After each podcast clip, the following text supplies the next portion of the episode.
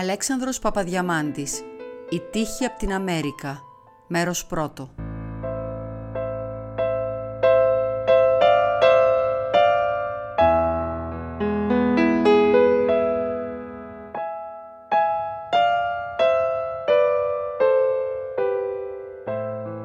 Την πτωχήν την Ασημίναν, σύζυγον του Βαρελά του Χωρίου, όλα εσυγγενείς της την Ελιπούντο και την Εκαίοντο, πώς θα κατόρθωνε να αποκαταστήσει και να υπανδρεύσει τας τέσσερας σκόρας, τας οποίας της έδωκε ο Θεός, ύστερον από δύο ιούς, τους οποίους της είχε χαρίσει, και αφού τα έξ αυτά τέκνα με κόπον και με πολλήν καημόν τα είχε να αναθρέψει.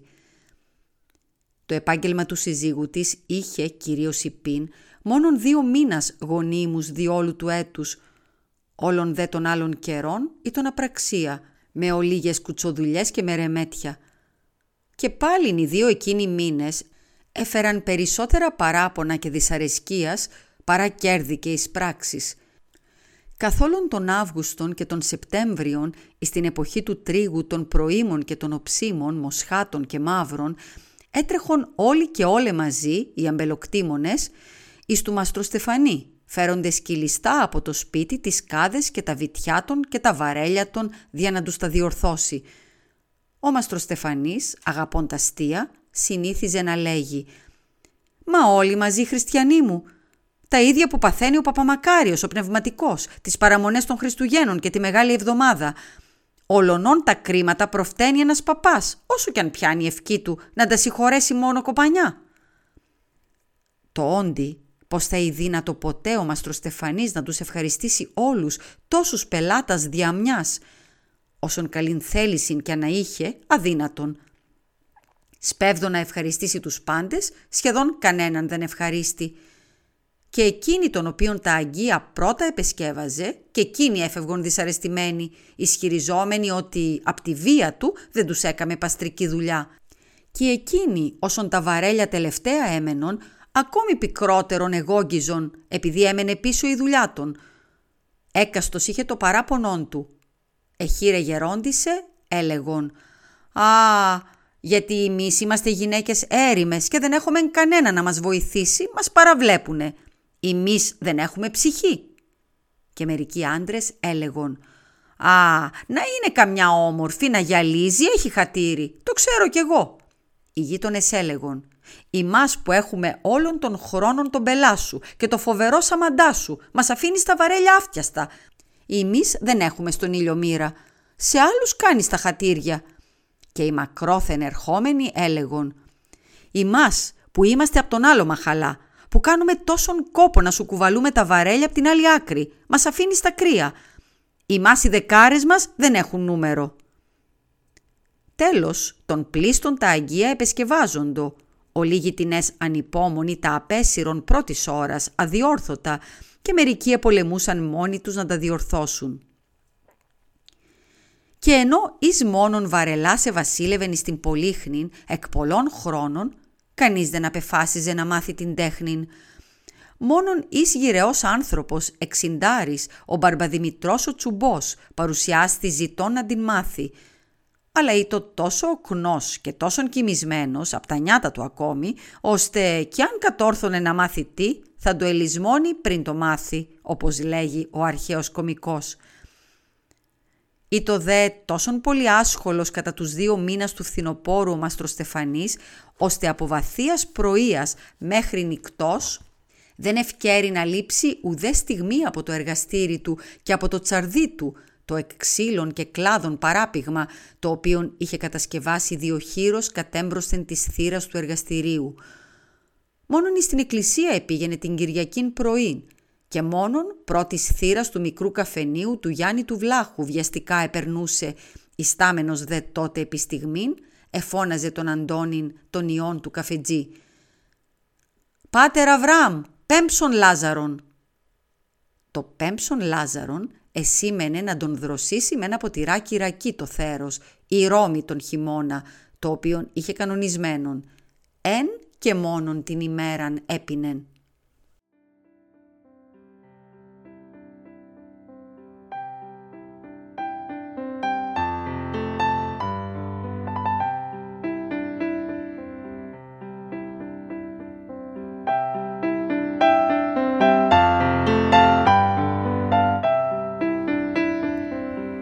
Όταν έγινε 12 χρόνων ο Στάθης, ο πρωτότοκος, ο πατήρ του τον απέσυρεν από το σχολείο για να μάθει την πατρώαν τέχνην. Πλην μόλις έμαθε κάτι τι ο Στάθης και του ήλθε έρος να μπαρκάρει με τα καράβια, να γίνει ναυτικός. Τρία έτη ύστερον, όταν έφτασε στην αυτήν ως ανωτέρω ηλικίαν ο Θανασάκης, ο δεύτερος ιός, τότε τον εσχόλασε και αυτόν από τα γράμματα και τον έστρωσε στην τέχνη. Αλλά ούτως δεν είχε υπομονή ούτε τα στοιχεία της τέχνης να μάθει. Όταν έγινε 13 ετών, επήγαινε καθημερινός με τις βάρκες εις τους ναύλους και το οψάρευμα και όταν έγινε 14 ετών, εμβαρκάρισε με μίαν σκούναν και έφυγε. Οι νησιώτες μας δεν επέδιδον εις άλλο επάγγελμα παρά των ναυτικών. Ουδής εξ αυτών έγινε ποτέ έμπορος της ξηράς, ή βιομήχανος, ή χειρόναξ και τέχνη να είχον διδαχθεί την εγκατέλειπον χάριν της αστάτου ερωμένης της θαλάσσης. Εν το σούτο ο πρώτος ιός του Μαστροστεφανή δεν έπαυσε ποτέ να είναι και ο λίγον βαρελάς, αν και των περισσότερων καιρών εταξίδευε με τα καράβια. Κατά Ιούλιον ή Αύγουστον ήρχε το πάντοτε και έμενε επ' λίγους μήνας βοηθών τον πατέρα του. Εμεγάλωσε, ενυμφεύθη και έγινε καλός και φρόνιμος άνθρωπος. Ο δεύτερος ιός, αφού έκαμε πολλά ταξίδια και αφού επανήλθε δις ή τρεις με τα μακράς απουσίας, όταν έγινε 18 ετών εμβαρκαρίστη με βαπόρια και επήγαινε στην Αμερική. Εκείθεν έγραψε δύο ή τρεις επιστολάς κατά μακρά διαλύματα, υποσχόμενος ότι έμελε ταχαίως να στείλει και χρήματα. Αλλά δεν έστειλεν. Ήτα έπαυσε να γράφει και δεν οικούε το πλέον. Παρήλθον δέκα έτη και δεν έδωκε σημεία υπάρξεως. Μόνον δύο φοράς ο Μαστροστεφανής έμαθεν εμέσως εκ τρίτων λεγόντων ότι ήκουσαν άλλους ήτινες τον ήχον ανταμώσει ότι ευρίσκεται εις μίαν των δημοκρατιών της Νοτιού Αμερικής, όπου φαίνεται ότι υπήρχε χρυσίων πολύ, αλλά και κακέ νόση πλειότερε και διαφθορά και κακουργία μεγίστη. Κατά τους πρώτους χρόνους της αποδημίας του νέου, οι γείτονες και οι φίλοι επήραζον ενίοτε τον πατέρα του. «Τώρα θα έχει βγάλει μουστάκια ο Θανάσης Μαστροστεφανή». «Τι θέλατε να βγάλει, σπανάκια» Άλλοι πάλι έλεγον Πώς δεν έστειλε τίποτε λύρες ακόμη ο Θανάσης; Μα ας κυτρινίσουν πρώτα οι λύρες, ακόμα δεν ορίμασαν. Σημειωτέων ότι λύρες εκαλούντο εις τον τόπο και τα όψιμα κολοκύνθια τα λαμβάνοντα τεραστίαν ανάπτυξη.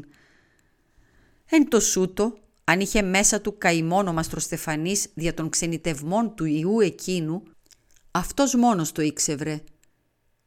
Εις τους τελευταίους χρόνους καθώς εγύραζεν, είχε αρχίσει να υπερβαίνει των κανονισμών και δις ή τρεις της ημέρας ίστατο έξω από τις θύρας του καπηλιού του Γιάννη Βλάχου και εφώναζε την φράση την συνθηματική «Ελέησόν με και πέμψον Λάζαρον».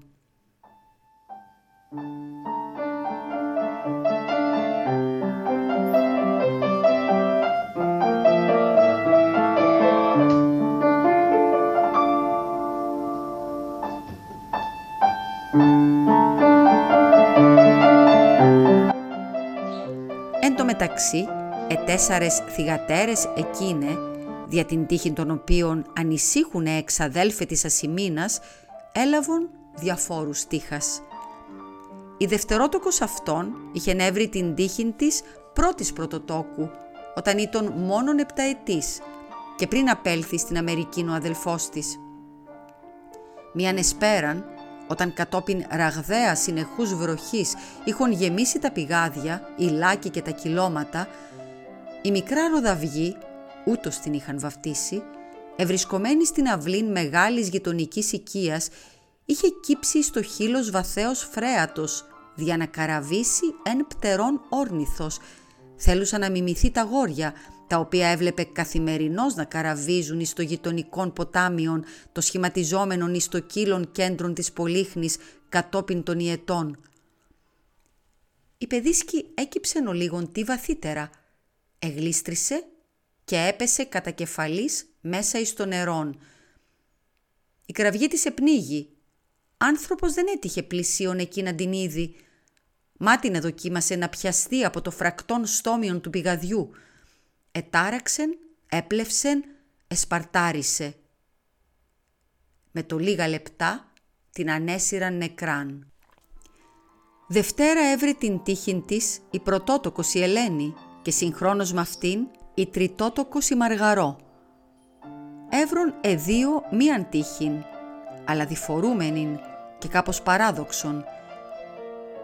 Η Ελένη είχε να ραβωνιαστεί τον Παναγί των Ικούτσικων, λεπτουργών το επάγγελμα, τον οποίον της είχον εκλέξει εξαδέλφε της μητρός της, ως καλών νέων και προκομμένων αλλά όταν κατά το έθος του τόπου ετελέστησαν τα βασίδια και εισήχθη δια πρώτην φοράν ο γαμβρός στο σπίτι, ο νέος είδε την αραβωνιαστική του, την οποίαν του είχον προορίσει, είδε και τη μικροτέρα αδελφήν της, την Μαργαρό. Η καλύπτρα Φεφ προπολού είχε καταργηθεί στα ήθη μας. Ο Παναγής δεν ηθέλησε την Λίαν, την Ελενιό, αλλά ηθέλησε την Ραχίλ, την Μαργαρό, την άλλη ημέρα δεν εδίστασε να εκδηλώσει την προτίμησή του προς την πενθερά του την ίδια. «Ή μου δίνετε τη μαργαρό», είπε, «ή σας στέλνω τα σημάδια πίσω».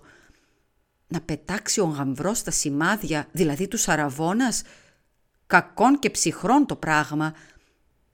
Τι να κάνει η πτωχία Σιμίνα, τι να κάνει και ο Μαστροστεφανής ο σύζυγός της; τα πολλούς δισταγμούς και διαβούλια, αλλά και έριδας μεταξύ του παλαιού ανδρογίνου, αφού η Ασημίνα ήκουσε και τα σγνώμα των εξαδέλφων της, είναι αγκάστησαν να υποκύψουν.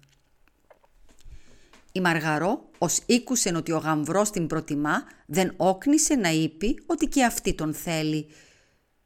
Ή τον είναι αληθές, ανθυροτέρα και χαριεστέρα της αδελφής της και ή το μόλις δεκαόκτα ετής.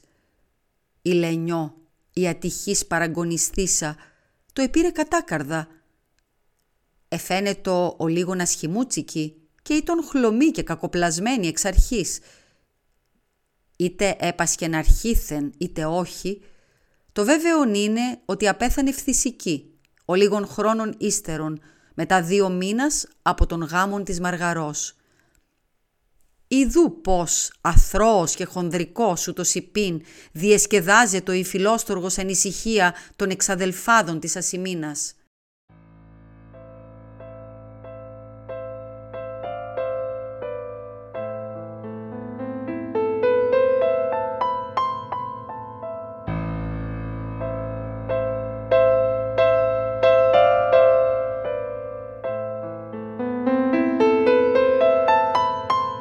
Η Χριστίνα Μπράβου διάβασε το πρώτο μέρος από το διήγημα του Αλέξανδρου Παπαδιαμάντη «Η τύχη από την Αμέρικα».